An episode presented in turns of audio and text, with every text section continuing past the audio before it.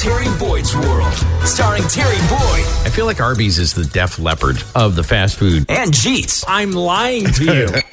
Terry Boyd's World, mornings, 92.3 KGON.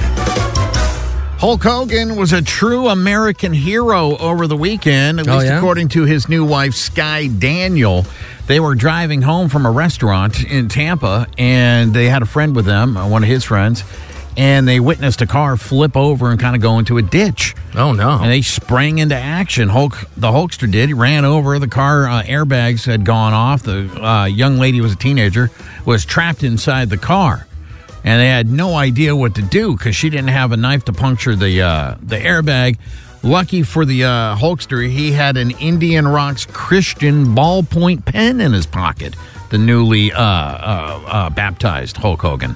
He used that pen to pop the airbags to free the young lady from the car. and then drug her from a uh, car wreck. Yes, And yes, saved did. her? He did.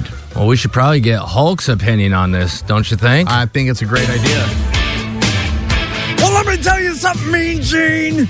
I have a lot of experience with car wrecks. My son has been in more vehicular homicide crashes than I've won world championships. When I saw the girl's airbag, I had a flashback to WrestleMania 3 and confused it for a turnbuckle. So at first I bashed her head against it for a 10 count. And remember, I'm the Hulkster, so if I saved anybody, you know they were white. so what you gonna do when my son gets drunk and runs over you?